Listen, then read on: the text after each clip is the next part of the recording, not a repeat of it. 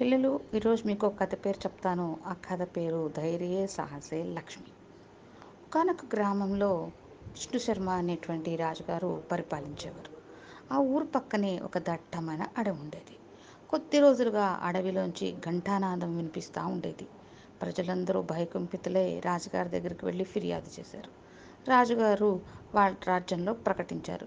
ఎవరైతే అడవి వైపుకు వెళ్ళి ఆ వినిపిస్తున్న ఘంటానాదాన్ని ఛేదిస్తారో వాళ్ళకి మంచి బహుమానం ఇస్తారని. ప్రతి ఒక్కళ్ళు అడవి వరకు వెళ్ళడం భయపడి వెనక్కి వచ్చేయడం. ప్రతి ఒక్కళ్ళు అడవి వరకు వెళ్ళడం భయపడి వచ్చేయడం. అదే ఊర్లో లలిత అనేటువంటి ఒక అమ్మాయి ఉండేది నిరుపేదరాలు.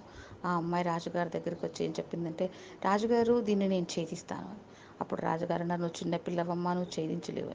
లేదండి నేను వెళతాను అని చెప్పి ఆ అమ్మాయి అడవిలోకి వెళ్ళింది. అడవిలోకి వెళ్ళినప్పుడు ఘంటానాదం వినిపిస్తూ ఉంది. ఆ అమ్మాయి ఇంకొంచెం ముందుకు వెళ్ళింది. ఇంకొంచెం ముందుకు వెళ్ళేటప్పటికి ఆ అమ్మాయికి అక్కడ ఒక విచిత్రమైనటువంటి సంఘటన కనిపించింది.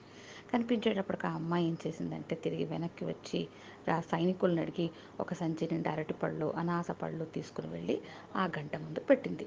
ఆ రోజు నుంచి ఆ గంట శబ్దం రావడం ఆగిపోయింది.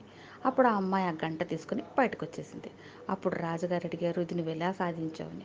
అప్పుడు ఆ అమ్మాయి చెప్పింది కొన్ని కోతులు ఎక్కడి నుంచో గుడిలోంచి ఒక గంటను ఎత్తుకొచ్చి దాన్ని మోగిస్తాం మొదలెట్టాయి. దాన్ని చూసి ఘంటానాదంలో కూడా అందరూ భయపడ్డారు అని. అప్పుడు ఆ అమ్మాయింది సమయస్ఫూర్తితోటి ధైర్యంతో ఆలోచిస్తే ఏ సమస్యకైనా పరిష్కారం దొరుకుతుంది అని.